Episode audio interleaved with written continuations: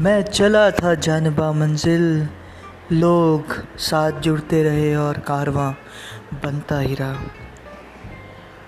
पेश है podcast with दीपक। हाय दोस्तों, मेरा नाम दीपक है। आइए यादों के सफ़र में ले चलता हूँ आपको। हाउ मिलिए सुनिए, जुड़िए मेरी यादें मतलब आप अपनी यादों से। क्योंकि ऐसे किस्से कहानियाँ आपके जीवन में भी कभी ना कभी हुई होंगी।